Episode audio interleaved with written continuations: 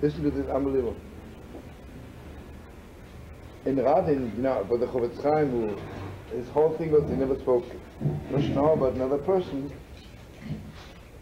On Purim, someone was drunk, you know, and uh, it was a little bit obnoxious already. So, Chava said, you know, Chofetz Chaim, you know, just go out. So he says, I will not go out until the Chofetz Chaim promises me that I will sit next to him in Gan Eden. the way out, right? But the Chofetz Chaim says, I'll tell you something. The only good thing I did in my life is I never spoke evil about a person.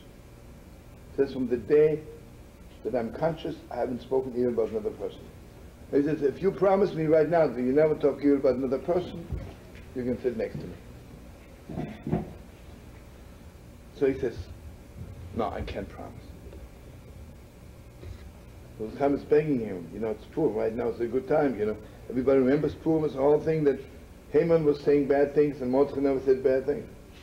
He says, no, I can't promise. So Chaim says, okay, throw him out. That's it. And you see, the Chofetz Chaim said, right now, this, this man had a chance.